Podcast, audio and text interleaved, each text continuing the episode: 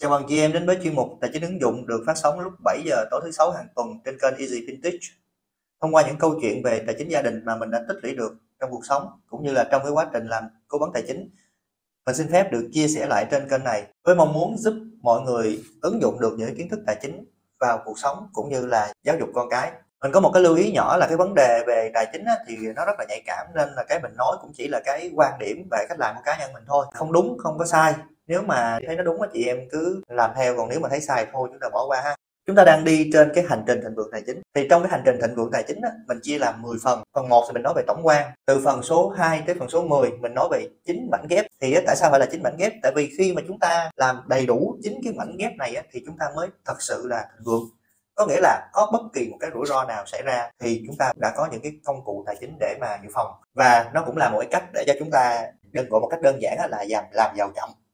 Ở phần sáu chúng ta đã tìm hiểu về sáu cách để gia tăng thu nhập chủ động rồi.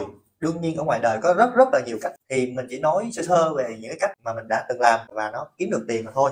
Còn ở cái phần thứ bảy này chúng ta trả lời cho câu hỏi vậy thì đi kiếm được tiền rồi, đi, đi làm việc rồi vất vả kiếm được tiền rồi thì bây giờ chúng ta làm cái gì nữa. Phần này chúng ta sẽ nói về cách để bảo vệ thu nhập. Đầu tiên chúng ta phải bảo vệ được nó đã. Thế thì bảo vệ thu nhập là gì và tại sao chúng ta phải bảo vệ thu nhập? Bảo vệ thu nhập hay nói một cách khác đó là giữ tiền. Đừng để tiền của mình nó bị hao hụt và bị mất đi sau khi mình vất vả lắm mình mới kiếm được nó, đúng không? Ở mảnh ghép số bảy này mình chỉ gọi là bảo vệ thu nhập thôi, vì mình đang giả định là chúng ta bắt đầu chúng ta đi làm từ con số không, tức là chưa có tiền gì cả, xong rồi bây giờ chúng ta à, kiếm được tiền. Còn khi mà chúng ta làm cho tiền đẻ ra tiền rồi đó, lúc đó chúng ta mới có tài sản, thì chúng ta tìm hiểu thêm một cái phần nữa gọi là phần là bảo vệ gia sản. Thế thì tại sao chúng ta lại phải bảo vệ thu nhập? Có một câu nói như thế này: cơ hội á, thì nó quý nhưng mà nó không có hiếm, và cơ hội thì luôn lặp lại, còn tiền á, thì nó vừa quý lại vừa hiếm, nên là không để mất tiền cũng là một cách chúng ta đang kiếm tiền. Thậm chí là đối với mình á, không mất tiền tức là chúng ta đang đầu tư với một cái lợi nhuận là một trăm phần trăm luôn đó. Bây giờ mình ví dụ như thế này đi, bạn có năm trăm triệu bạn mang đi đầu tư nhưng mà bạn chưa có tìm hiểu kỹ về cơ hội đó nên bạn bị lừa đảo mất hết là năm trăm triệu này. Thế thì á, để mà lấy lại được năm trăm triệu này á, bạn phải có năm trăm triệu khác, và năm trăm triệu tiền vốn khác đó bạn phải đi đầu tư với lợi nhuận một trăm phần trăm bạn mới lấy được lại cái năm trăm triệu về, đúng không? Cái đó là mình tính phao phao thôi, chưa kể là các cái loại phí đi kèm trong cái cơ hội đầu tư đó của mình đó. Nhưng cơ bản là nếu mà chúng ta làm mất tiền thì chúng ta phải đầu tư lại với cái số vốn tương tự như vậy và đạt tỷ suất lợi nhuận là một trăm phần trăm thì chúng ta mới lấy lại cái cái, cái số tiền vừa bị mất. Cho nên đó, cái ông mà Warren Buffett đó, tức là một cái nhà đầu tư kỳ cựu gọi là thành công nhất tới thời điểm bây giờ, thì ông mới nói là nguyên tắc đầu tiên của ông là không để mất tiền, và nguyên tắc thứ hai thì hãy xem lại cái nguyên tắc thứ nhất. Trên thực tế có rất nhiều cái rủi ro dẫn đến chúng ta bị mất tiền. Có những nguyên nhân là do người ta có cái chủ đích, người ta hãm hại mình, những cái nguyên nhân từ đâu trên trời rơi xuống. Cũng có những nguyên nhân là do sự nhiệt tình, do lòng tốt của chúng ta đặt nó sai chỗ hoặc là nó chưa đúng chỗ. Thì ở đây mình tạm liệt kê ra làm bốn mươi nguyên nhân chính thôi nha, dẫn đến là chúng ta mất cái thu nhập của mình. Cái nguyên nhân đầu tiên là mình cũng thấy là nó khá phổ biến trong hiện tại, đó là bị lừa đảo vào cái mô hình đó là đa cấp tài chính hay còn gọi là Ponzi. Cái mô hình lừa đảo này nó khá là phổ biến và nó muôn hình vạn trạng luôn đó. Cái mô hình này thì nó không có mới, nó cách có cách đây hàng, hàng mấy chục năm rồi. Tuy nhiên là nó sẽ thay đổi từ cái cách này sang cái cách khác. Thì á, Ponzi là gì? Ponzi là người ta xây dựng ra một cái dự án mà ở trong cái dự án này á, nó không có một cái sản phẩm nào mà tạo ra được cái giá trị hết, mà người ta là lấy tiền của nhà đầu tư sau trả cho nhà đầu tư trước mà thôi. Thì ở cái thời điểm mà bốn chấm không này á, thì cái mô hình này nó rất là dễ nhân bản lên cả nhà. Để mà nhận biết nhận biết được cái mô hình Ponzi này nó cũng khá là dễ dàng thôi. À, tại vì người ta thiết kế ra một cái game, người ta đánh vào cái lòng tham của à, nhà đầu tư. Ví dụ như là người ta đưa ra cái mức lãi suất là một phần trăm một ngày hay là vài chục phần trăm, vài trăm phần trăm một năm. Và tại sao nó lại được lan tỏa đi nhanh? Tại vì nó kèm theo một cái phần thưởng, mình gọi đơn giản là hoa hồng đi. Nếu mà chúng ta đi giới thiệu cho bạn của mình tham gia thì chúng ta sẽ được một cái mức hoa hồng nó khá là cao, nó có thể rơi vào mười lăm đến hai mươi phần trăm, mà nó đa tầng nữa. Ví dụ bạn giới thiệu cho bạn của bạn đầu tư vào một trăm triệu thì ngay lập tức bạn đã có hai mươi triệu rồi. Như vậy thì chúng ta rất là thích thú. Nhưng mà nó chưa dừng lại ở đó đâu. Cái mô hình Ponzi này á, nó còn nhiều tầng. Sau khi bạn giới thiệu cho bạn của bạn đi vào rồi, bạn của bạn lại giới thiệu cho một người bạn khác nữa, thì ở trên này bạn vẫn nhận được hoa hồng. Đương nhiên nó sẽ không có cao bằng cái cái vừa rồi, nó không phải là mười lăm đến hai mươi phần trăm nữa mà nó khoảng năm phần trăm thôi chẳng hạn. Thì khi đó nó tạo ra một cái mô hình đa cấp, bạn sẽ có một cái thu nhập thụ động mà không phải làm gì cả. Đó là cái lý do nó mà phát triển rất là mạnh. À, cái à, nguyên nhân thứ hai dẫn đến được mất để mất tiền nữa, đi cho mượn. Thì ví dụ như là chúng ta cho bạn bè, cho người thân của mình mượn. Đầu tiên đương nhiên là họ mượn, họ không có chủ ý là họ lấy, nhưng mà đôi khi là họ bị làm ăn thất bại gì đó, thì họ trả dần hoặc là họ hẹn khách hẹn thì từ từ chúng ta mới được nhận lại tiền của mình. Và các bạn biết rồi, tiền thì nó bị lạm phát, nếu mà chúng ta chỉ cho mượn mà không có lãi á, khi mà họ trả tiền lại chúng ta sẽ bị lỗ. Rồi cái nguyên nhân thứ ba đó là những cái rủi ro mà liên quan tới sức khỏe, ví dụ như là tự nhiên bệnh, tự nhiên cái bị tai nạn chẳng hạn, thì nó sẽ làm cho chúng ta bị mất tiền, và cái này rất là nhiều nha. Bây giờ cái môi trường không có tốt, làm việc thì stress, xong rồi xe cộ đông đúc, rất là dễ nhiều cái nguyên nhân dẫn đến là chúng ta bị mất tiền. Và cái nguyên nhân thứ tư là đi đầu tư nhưng mà thiếu hiểu biết, chúng ta nghe theo những cái lời khuyên của người khác. Ví dụ như khi mà chúng ta thấy thị trường chứng khoán này, những năm hai không hai không, hai không hai mốt tăng trưởng rất là mạnh, và nó tạo cho chúng ta một cái lòng tham, à, muốn là mình nghĩ là mình sẽ kiếm được tiền trong cái thị, thị trường này. Và thế là có rất là nhiều người đăng lên mạng, đăng những cái hình là lợi nhuận rất là cao, lợi nhuận hàng chục phần trăm, trăm phần trăm chỉ trong một thời gian ngắn. Rồi crypto nữa, lợi nhuận tính bằng lần, và nó tạo ra chúng ta một cái cái lòng tham về kiếm tiền. Ở đây chúng ta nói là kiếm tiền thì nó không có xấu, tức là tham tiền nó không có xấu, nhưng mà chúng ta đi lao vào và nghe người ta đưa cho mình một cơ hội, và chúng ta lại đầu tư vào cái à, cái cơ hội đó mà chúng ta chưa có hiểu gì hết về nó, thì đó là một trong những cái nguyên nhân làm cho chúng ta bị mất tiền. À, cho nên là chúng ta phải hết sức thận trọng khi nghe lời của người khác đầu tư. Rồi như vậy là chúng ta đã đi tìm hiểu qua bốn cái nguyên nhân làm cho chúng ta bị mất thu nhập.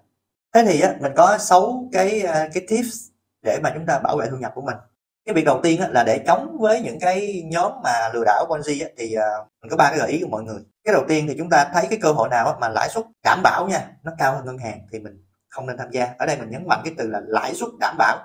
Đảm bảo có nghĩa là kiểu gì người ta cũng phải trả cho mình cái mức lãi suất như vậy, dù người ta đầu tư lời hay là lỗ. Câu hỏi mình đặt ra là gì? Cái cơ hội đầu tư ông ngon như vậy á, sao không đi tới ngân hàng á, vay tiền về ông đầu tư đi cho nó nhanh, ông đi gọi vốn tôi làm gì, gọi có mấy chục triệu, mấy trăm triệu làm gì, qua ngân hàng nó có hàng chục nghìn tỷ qua đó mà mượn, đúng không? Tại vì lãi suất ông đảm bảo mà, cơ hội này ông chắc ăn quá mà. Một cái mà phổ biến nữa là, là tự nhiên á, có ông bạn ông tới ông chia sẻ cho mình cơ hội đầu tư. Mà nó kinh hơn cái nữa là cái ông bạn đó đó, hoặc là cái bà bạn đó đó, hồi xưa bà không phải là dân đầu tư, bà không học về tài chính, bà làm một cái việc gì đó, cô giáo thầy giáo hay làm vân vân vân, đại loại là một cái ngành nó không liên quan gì đến tài chính. Tự nhiên một ngày đẹp trời tới cho mình một cái cơ hội đầu tư với lợi nhuận cao nữa chứ, chứ không? Cho nên là những cái đó như vậy thì thôi bỏ qua. Thì để tránh cái trường hợp đó thì á, chỉ cần các bạn tìm hiểu thêm cái người bạn của mình đã tới cho mình một cơ hội đầu tư thì người đó có được hoa hồng không. Nếu mà người đó được hoa hồng thì nó chắc chắn trăm phần trăm luôn, kiểu gì cũng là lừa đảo, cũng bị rơi vào cái Ponzi. Lâu lâu các bạn sẽ nghe những cái cuộc gọi điện thoại mời chào đầu tư, ví dụ như là họ nói là đầu tư vào à, thị trường ngoại hối, họ nói đầu tư vào thị trường là à, chứng khoán quốc tế chẳng hạn, thì ở đó cũng gần như tới chín mươi chín phần trăm là chúng ta sẽ mất tiền ở thị trường như vậy. Ở đó nó không có dành cho những nhà đầu tư cá nhân của chúng ta, rất ít người kiếm được tiền ở thị trường đó. Ở đó là những cái nơi mà những cái tổ chức, ví dụ như ngân hàng, những công ty tài chính kiếm tiền ở trên đó, họ trao đổi những cái à, sản phẩm hàng hóa phái sinh, hoặc là họ trao đổi những cái ngoại tệ, thì đó không phải là nơi cho nhà đầu tư cá nhân của chúng ta làm. Cho nên là tuyệt đối những cái cuộc gọi điện thoại tới chào mời cơ hội đầu tư chúng ta ngắt luôn, đừng có quan tâm tới đó. Cái thứ tư là đừng có cho mượn tiền. Nó thật mượn tiền nó rất là dễ mất hai thứ, một là mất tình cảm, hai là mất tiền. Nếu mà các bạn muốn giúp đỡ người ta thôi cho luôn đi, cho trong cái giới hạn của mình, tại vì bây giờ mượn tiền đó, mà cho nó nguy cơ mất tiền, hoặc là tự nhiên là chúng ta phải lấy những khoản dự phòng, chúng ta chúng ta cho những cái khoản mà đáng lẽ chúng ta xin lời chúng ta ra mượn, như vậy thì nó ảnh hưởng tới mình, ảnh hưởng tới cá nhân mình, tới gia đình mình, mà còn không cho thì nó lại mất cái tình. Mua bảo hiểm là một cách để giúp chúng ta lường rất nhiều cái rủi ro liên quan đến sức khỏe. Cái bảo hiểm đầu tiên chúng ta cần là bảo hiểm về y tế, bảo hiểm thứ hai là bảo hiểm về à, sức khỏe mà chúng ta mua ở những công ty phi nhân thọ, bảo hiểm thứ ba là bảo hiểm nhân thọ. Nhưng mình nhắc nhấn mạnh cái trong cái bảo hiểm nhân thọ nha, chúng ta mua cái loại nào nó phù hợp thôi, chứ đừng có tham quá mua kiểu như là bảo hiểm liên kết đầu tư hay bảo hiểm tùm lum tùm la hết. Cái đó thì chúng ta phải tìm hiểu kỹ, còn mình ở đây mình nói là những cái cực kỳ cơ bản thôi. Ví dụ như là bảo hiểm sức khỏe đó thì chúng ta phải mua cái nội trú thôi, là cái mà chúng ta cần nhất. Bảo hiểm nhân thọ thì chúng ta mua cái tử kỳ là cái cần nhất, và kèm với bảo hiểm y tế nữa. Thì ba cái loại này nè cộng lại nó đã giúp cho chúng ta quản trị được gần như hết cái rủi ro của mình. Nó gần như hết thôi nha, đương nhiên là có những cái rủi ro họ loại trừ, hay là những cái rủi ro mình mình không có mua kèm trong đó thì không hết, nhưng mà nó cũng phải được chín mươi phần trăm. Và cái cuối cùng là chúng ta hãy đầu tư vào chính mình. Chúng ta muốn kiếm được tiền, chúng ta muốn làm giàu, chúng ta muốn đầu tư có lời, thì cái đầu tiên là chúng ta phải đầu tư vào chính mình, tức là đầu tư vào cái kiến thức. Bây giờ việc học rất là dễ dàng. Ví dụ như các bạn đang xem cái video này, tức là chúng ta đang về tài chính nè, rồi chúng ta có thể lên YouTube, chúng ta tìm những cái kênh khác mà chúng ta cảm thấy là tin tưởng thì chúng ta cũng có thể học nè. Có một lần có một người hỏi mình đó, là bây giờ có một tỷ thì em đầu tư vào gì? Mình nói thật là mình không bao giờ mình khuyên được những cái trường hợp đó, tại vì nó có quá nhiều cái rủi ro nó dẫn đến chúng ta mất tiền. Ở đây thì mình sẽ chưa nói về đầu tư, cho nên là không phân tích kỹ cái thứ mà làm cho chúng ta mất tiền. Nhưng về cơ bản chúng ta hãy tìm hiểu kỹ về đầu tư đi, chúng ta hãy bỏ thời gian ra, thậm chí là bỏ tiền ra để chúng ta đi học đi, xong rồi sau đó chúng ta lại tiếp tục chúng ta bỏ ít tiền ra, chúng ta tham gia vào thị trường đi. Đầu tiên chúng ta làm thử thôi, để có lỡ mất thì nó mất ít, xong rồi chúng ta hãy làm thiệt. Không có cái gì nó đầu tư mà nó lợi hơn đầu tư vào chính mình hết á. Giống như cá nhân mình hồi xưa cũng vậy, khi mà mình tham gia đầu tư á, mình có tiền mình lời mà lời ăn may á, thì mình bắt đầu mình mình đi học về tài chính. Thì sau khi mà mình đi học mình có chút kiến thức rồi, mình mới phát hiện ra là à, cái mình đang ăn bên kia là ăn may. Cũng khi là mình phát hiện ra thì bên đó nó sập luôn. Thế là mình mất tiền, mất hết vốn, nhưng cái mình còn lại là cái kiến thức. Nếu mà hồi lúc đó mình mất mà mình không đi học thì coi như là không có cái cửa nào mà chúng ta chúng ta vượt dậy được hết.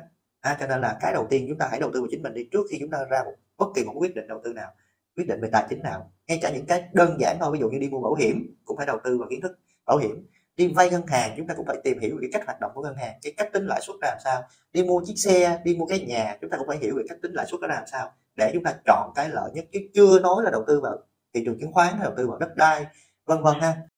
À, bài hôm nay thì mình sẽ dừng ở đây. Nếu mà chị em thấy cái bài này nó hữu ích, hãy cho mình một like và nhớ là nhấn cái nút chia sẻ cho bạn bè để cho họ cũng được học chút xíu về tài chính. Một điều nữa là nếu mà chị em chưa có đăng ký kênh thì chị em hãy nhấn cái nút đăng ký kênh bên cạnh, sau đó nhấn cái nút cái chuông để mà khi mà có cái video thì YouTube nó sẽ nhắn cho chị em một cái tin. Ok, nãy giờ chúng ta bàn đủ rồi, bây giờ chúng ta làm thôi.